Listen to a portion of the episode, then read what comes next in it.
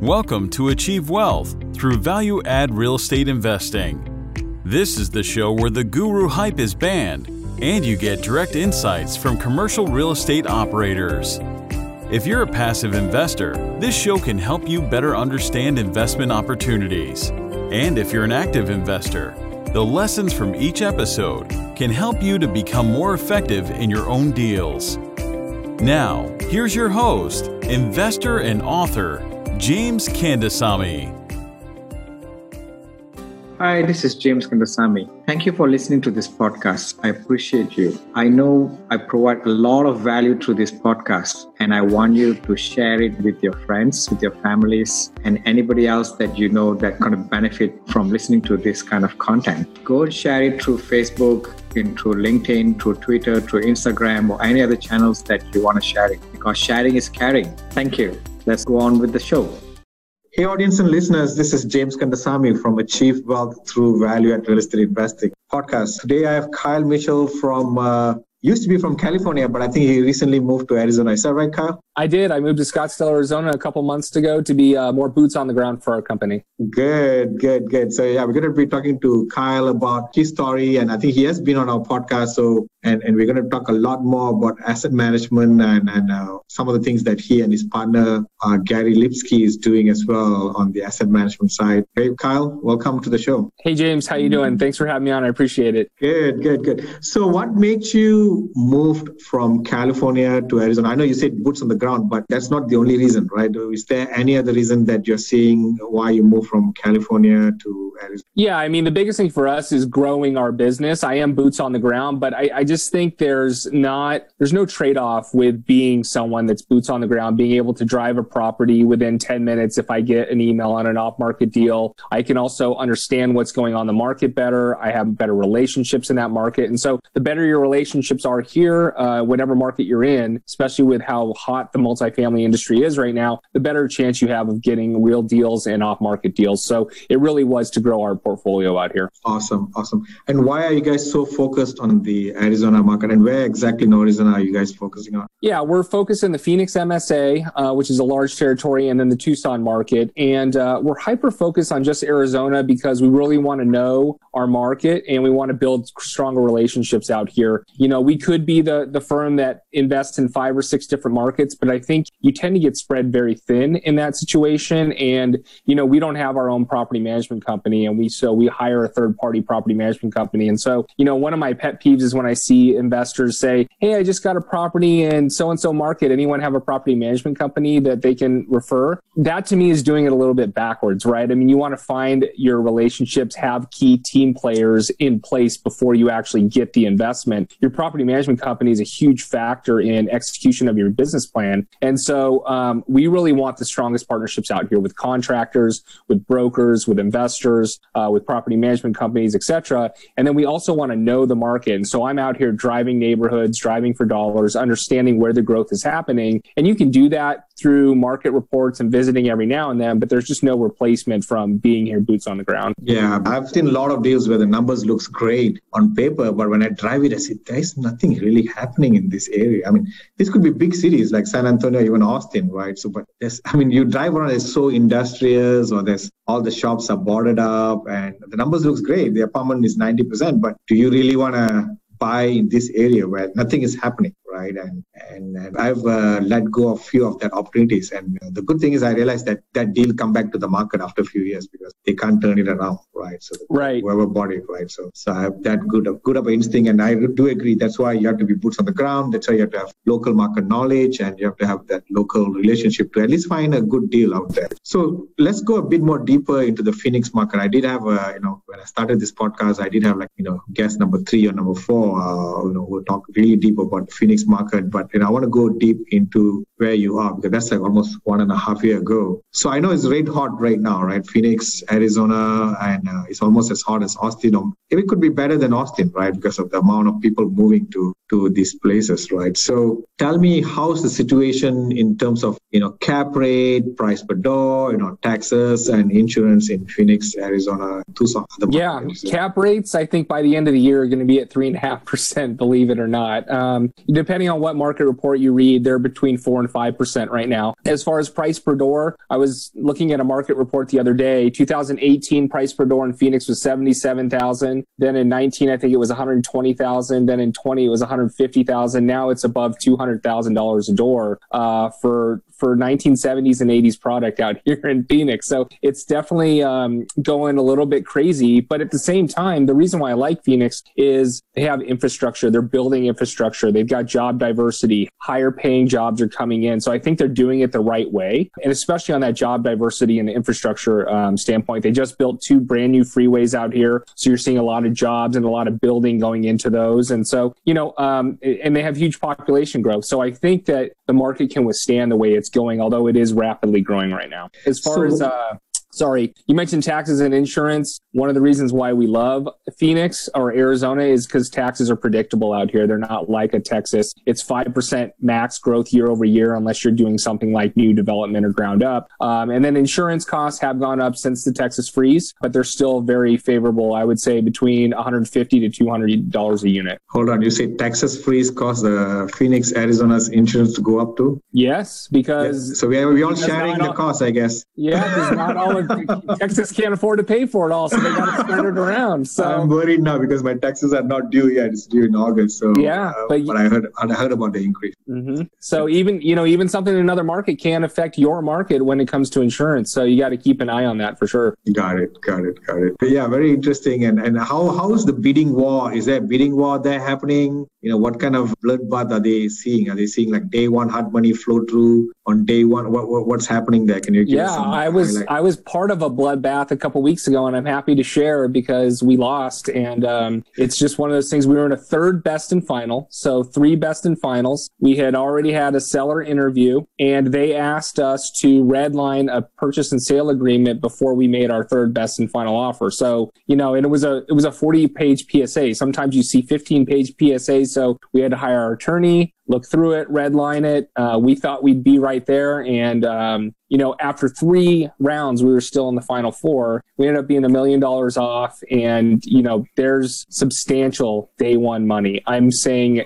in the seven figure mark day one money, million to two million dollars. I've even seen a million dollars hard day one in Tucson, Arizona, which is just crazy. And you know, we're never going to be that firm that's going to put that much money hard day one, but um, that's what you're going up against when you're going on on market deals in the Arizona market. Wow, I think that's definitely a lot more blood than what we see in Texas, from what I know. Right? I mean, I don't think so. We have seen like three best and finals. Maybe there is. I mean, I, maybe I for me, I don't even go into the into the best and final. If I go, also maybe after first round, I'm done. Right? But I think you were mentioning about, you know, redlining PSA before doing, I think probably the sellers are, or brokers just see who doesn't have any redline there in their contract. If you have one redline, you're out.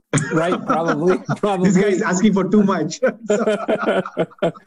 It's just, uh, it's a crazy market. And the only ri- reason we did that is we really love that area, high growth, yeah. high potential, um, mm. very amazing area. But other than that, we typically don't go after best and final type of bidding mm-hmm. situations because of that. And that's why we focus more on off market relationship kind of buys. Got it. Got it. Awesome. Awesome. Awesome. Yeah. Very interesting the Phoenix market. But talk about your growth. I think since we talk, I think at that time you were doing your first deal, right? So now you're like at, almost at 400 units, right? I, I, can't remember what was your first deal. I think probably like 50 something units, if I'm mistaken. It was 42 units. 42 units. Yeah, yeah, yeah, I remember it was like 40 or 50 units. Yeah.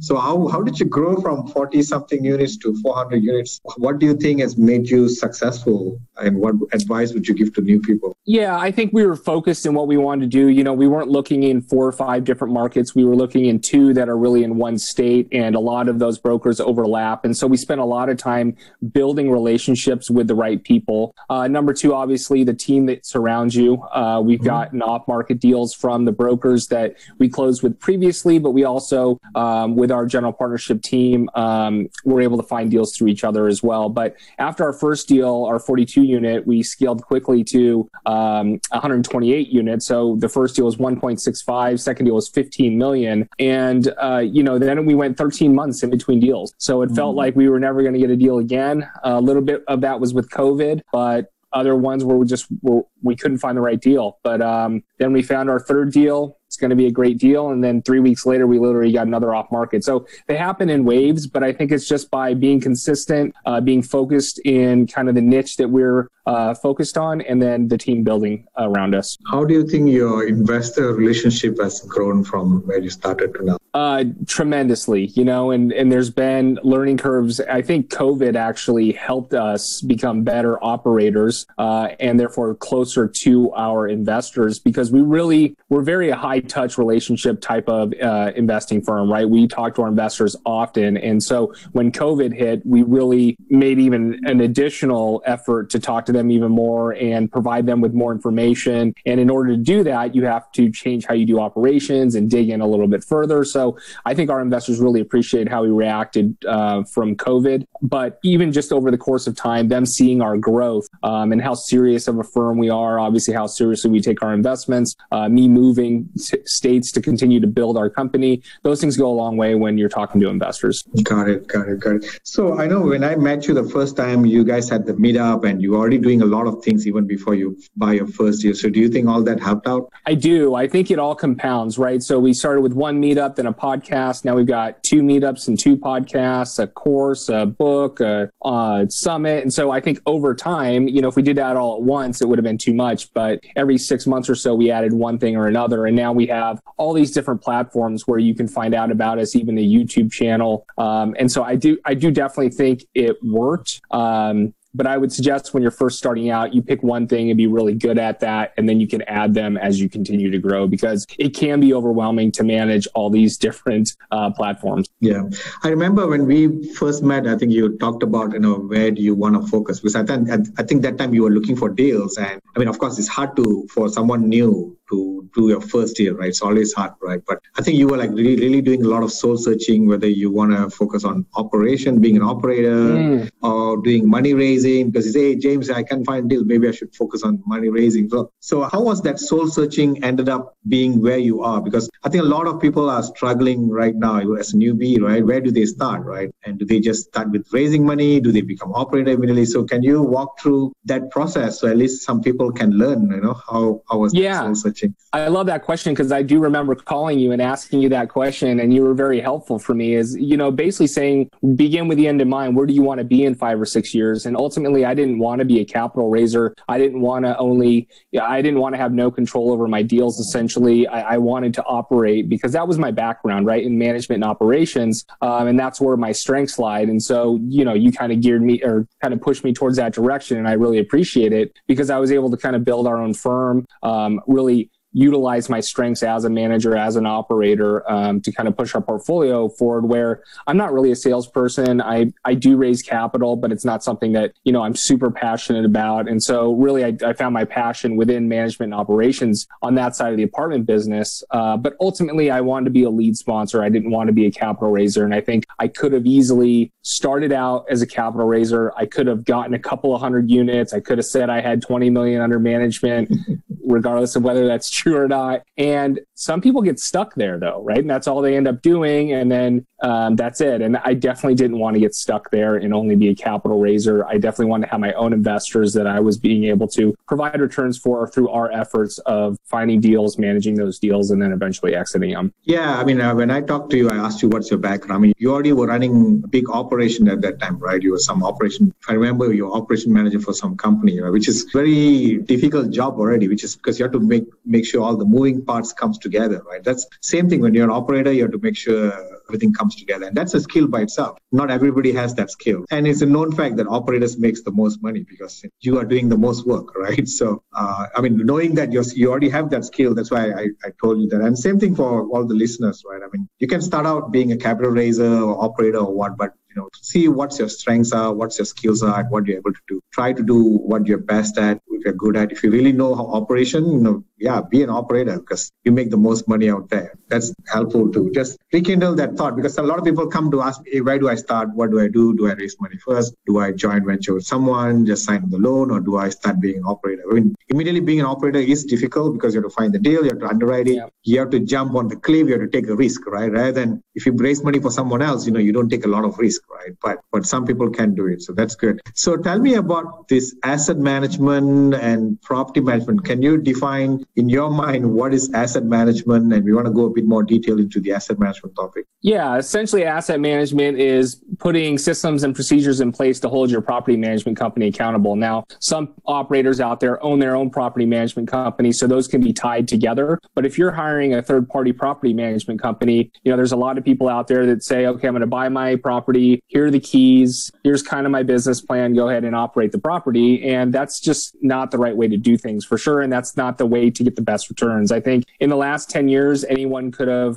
bought a property, mismanaged it, and still made money because the market was so hot and it continues to be. But when there's ebbs and flows and dips, that's where real asset management comes into play. And you want to have systems and processes in place to hold your property management company accountable, but also work side by side with them to help them get the property where it needs to be in the execution of the business plan, whether it be renovations, even marketing, uh, leasing strategies, all those types of things. We have systems in place to make sure, you know, our partners, our property management company, are following those steps and pushing the property forward as fast as possible. So let's walk through some of the systems in place because uh, I mean, for me, I you know I can differentiate, but I do a lot of things on my own between property management and asset management as well, right? But you are in a good space because you have a third-party property management, right? So let's walk through like two or three processes that you do to asset manage your property management company. Yep. One thing I learned from the golf industry is that uh, they used to hire a company to do secret shopper reports, right? So that person would actually come to the golf course, they'd eat at our restaurant, they'd go hit a bucket of balls, and then they would rate their experience, how long it took them to get served, were they given the right change, were they given a receipt? Uh, they'd also call in, was the phone answered by the third ring? And so I kind of took that template and moved it over to the apartment industry. And so we secret shop our apartments on a monthly basis we do a phone call and we use a Google Voice number, so it's different every month. And then we also do an online inquiry. So whether it's, you know, one month it's from our website, the next month it's from Apartment Guide, the next month it's from Apartment uh, list or apartments.com. So it's a different platform every month. And we always ask a specific question, right? We want to make sure they're not just copying and pasting a generic email in there. So we'll ask them, Hey, do you have any top floor available? I don't want anyone living underneath me, or I have a pet. Uh, do you allow pets? Whatever it is. Um, and we've got a scorecard and it's a, an 80 point scorecard and we want to see a 90% or better. And it even goes down to the level of how quick they responded to the inquiry, whether it's within an hour, same day, um, um, you know, 24 hours, 48 hours, was there follow up, all those different things. And we do that once a month for every property. And that allows us to help train the property management company on how we want them to respond to the residents, how quickly we respond to the residents, and if they're even being communicated with. So when you say we, I mean, is it you and your partner, or you have a team doing it, or you have some random people doing it, or as a company? Yeah, originally it was my partner and I, but now we have an executive assistant that does it for us, and so we've got it on one template that has tabs for every property, um, and then we just carry it over, and then every month we'll have a training call with our property management company on how we can improve the things we can improve, and you know, those are not just gotcha type of moments. We're not trying to catch someone not doing something right. We're really just trying to work together to improve our operations, and sometimes we've just found that, hey, there's inconsistent information on some of our online platforms. So, you know, we can go to apartments.com, hey, this is outdated. We need to update that. And that's how you check on those things because we're going to them. Uh, and then we found out also that one of the websites wasn't communicating with our property management company the right way. And so they weren't actually getting the inquiries. So if we never tested that, we wouldn't have known that. So leads were going in the trash right away from that website. So you just find out a lot of different things. And by helping instead of, you know, just uh, relying on the property management company, you can really find a lot of opportunity. So, what about this? Is, uh, apart from mystery shopping, um, do you have any more tips on asset managing? Yeah, we through your property management. Yeah, one way we help our property management company is that we do additional marketing. You know, so we'll actually market on Facebook. So our um, assistant has a Facebook Marketplace on her Facebook for our properties and communicates with certain residents that are applying for jobs. We'll do additional units. You can actually go on like a Rentlinks or apartments.com and, and do additional units. Sometimes if your property is 3201, you can do 3201 and a half, 31 31, 3202 and list the property still. So there's multiple listings. Um, and so more people are actually seeing those listings. And so we generate about 60 extra leads a month to our properties uh, by doing that. And if you can get one or two leads out of those, uh, that actually, that's just huge, right? And so our goal is to get 100 leads per property. So we're still working on that, but uh, that's another thing that's been really helpful for our properties. So, so 100 leads per month, I guess, right? Is what our goal is per property. Yeah, right now we're at 60.